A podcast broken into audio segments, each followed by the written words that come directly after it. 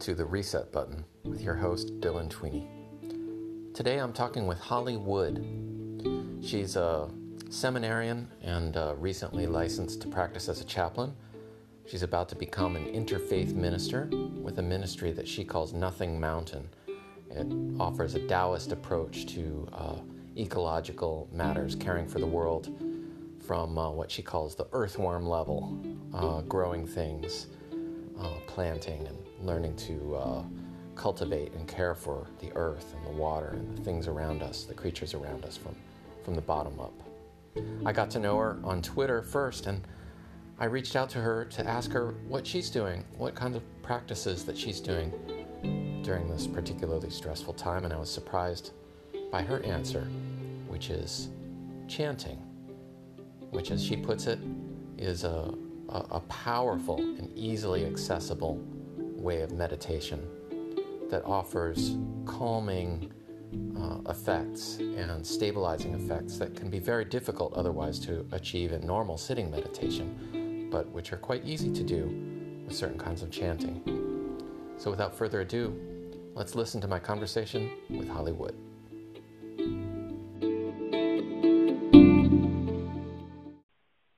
So, Holly Wood, thank you very much for joining me on the reset button. I've been a fan of yours on Twitter for a while, and I really like what you're laying down there. Um, one of the reasons I wanted to invite you to speak here is because the reset button is about kind of, I, I see what we're going through right now in the last two months of sheltering in place and kind of everything being like this great pause. Seems like it's also an opportunity for personal and societal and cultural transformation. I kind of see it as a chance to push the reset button and think about what we want to happen when things start happening again. Things are going to go off in a different direction. And I think we need to think about that. So the first question I wanted to ask you is, you know, the, this time is really stressful and anxiety producing. There's a lot of uncertainty for a lot of people. Is there a, like what practice for you, what personal practice helps you cope and helps you manage?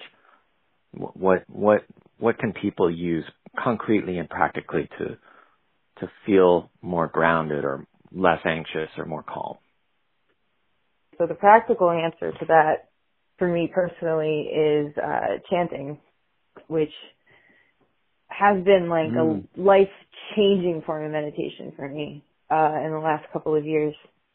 So um, when I was in New York City, when I was living in New York City, one of the things I used to love doing was going to the Bhakti Center in Manhattan and doing um, kirtan chanting, which they hold on Tuesday and Thursday nights, and gets me into a really different state of mind that I'm not used to experiencing in New York, which I only used to experience and I now experience all the time when I'm hiking. And so there is a sense of communion that's produced through rhythmic chanting, especially in a group setting like kirtan, um, mm. that is liberating and joyful and fills my spirit up with a lot of happiness. And it's really accessible. Like meditation is actually very, very difficult. To, um, I've been doing it for a really long yeah. time, and it's a very, it's it's tricky, and it's painful, and it forces you into a lot of uncomfortable situations. Um, believe it or not, and it's it can cause anxiety for a lot of people and exacerbate for a lot of people. It sure yeah. can, and it, it's a very because it's it's hard, and people just you know corporations sell mindfulness to produce like you know increase productivity, but like there's a lot more to it than just being mindful. Like there's different kinds of mm-hmm. meditation, mm-hmm. and there's different analytic practices that you bring into your awareness, and it's you know as someone who teaches meditation now, I'm just like it's not as simple as we're made out to be when we like come into a workshop and teach a class on mindfulness for 45 minutes. It's like, that's not it. Yeah. If I could teach it in 45 minutes, then that's not it. it's just not. And so, so right. Um, so chanting, um, like how, how do you, ch- go ahead. You, uh, if you can't, like you can't, most of us can't chant with a group right now. Oh, you can chant with Started. recordings. Uh, Spotify has been a huge resource for me to find in, uh, really good chanting. Uh, Krishna Das is obviously like the OG, I guess, when it comes to kirtan in America. Um, but you know, there's a lot of other different artists that are um, entering this arena, uh, and you can just sort of go with it. And like the classic kirtan is Hare Krishna, right? Hare Krishna, Hare Krishna, Krishna Krishna, Hare Hare, Hare Krishna, Krishna. Like, and you can do it. Mm. Um, with a recording. There's tons of recordings of Hare Krishna. Mm-hmm. Um, and I mean, you could do research on it. And Kundalini Yoga also incorporates a lot of mantra into its practices, and so there's a lot of good ones there to look up, like Ra Ma Da Sa. Um, and just they're all centered around very specific tonal sounds, and it sounds like it shouldn't work, but it really does as a form of meditation.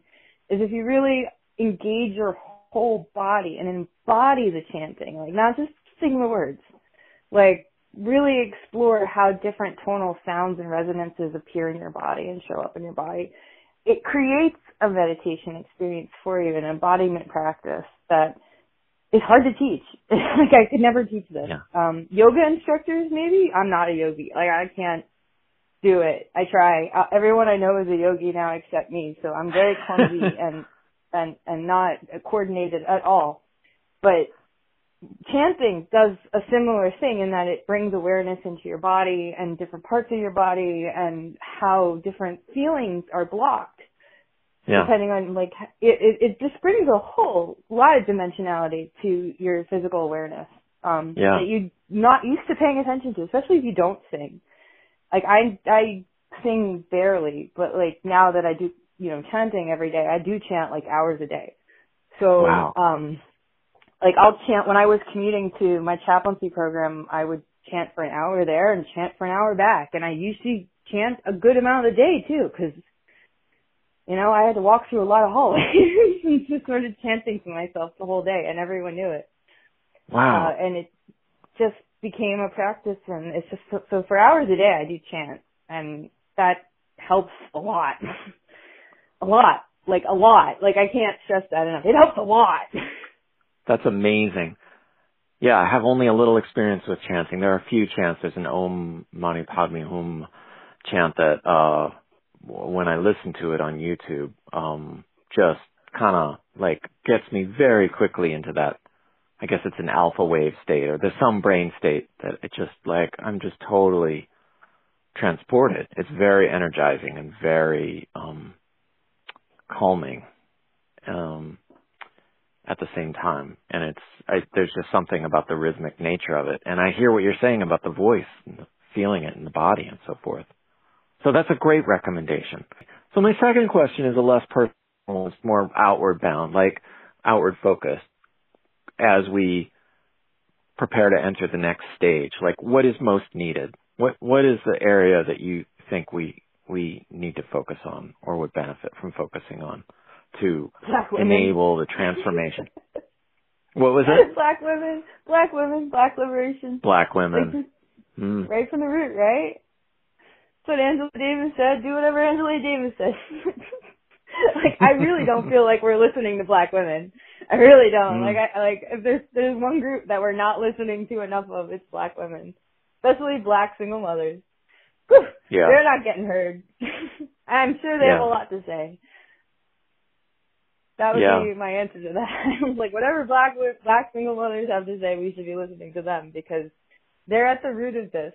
Like they are they are made to suffer undue burdens by society that has vilified them, has criminalized them, has like honestly, I think the way forward is to listen to them and and to answer the call for what they need because liberating them would liberate everyone. Well, Holly, thank you so much for taking time to talk with me um, on this uh, experimental fledgling podcast. Um, I've really enjoyed getting to know you um, in real time a little bit and hearing a little bit about uh, about your life, about chanting, um, and about uh, about your work. So, thank you so much for taking the time. Well, thank you. If you're interested in more from Holly Wood, you can follow her on Twitter at Girl Ziplocked. That's G I R L Z I P L O C K E D, Girl Ziplocked. And she's also got a Patreon at patreon.com slash girlziplocked. After our conversation, she sent me links to some chants, which I will share in the show notes for this episode. I listened to some of them and to some other chants that I'd listened to before, and I just want to add a little warning that for me, anyway, driving while chanting is maybe not such a good idea. I didn't attempt it, but I did find that uh, some of these chants were very, very engaging and uh, kind of took over my brain and brought me into a different state of mind that wasn't necessarily the most focused on uh, immediate things happening quickly around me. I did find, however, that she's spot on. This is a powerful way of getting into a meditative state.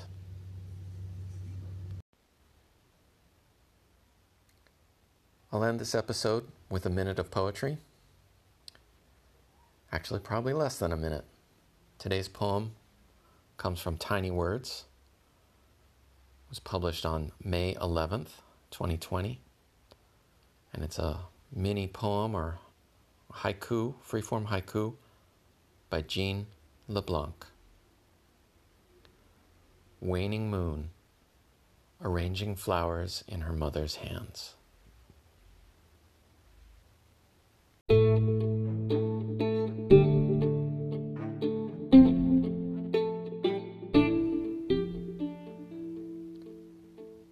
Thanks for visiting with the reset button.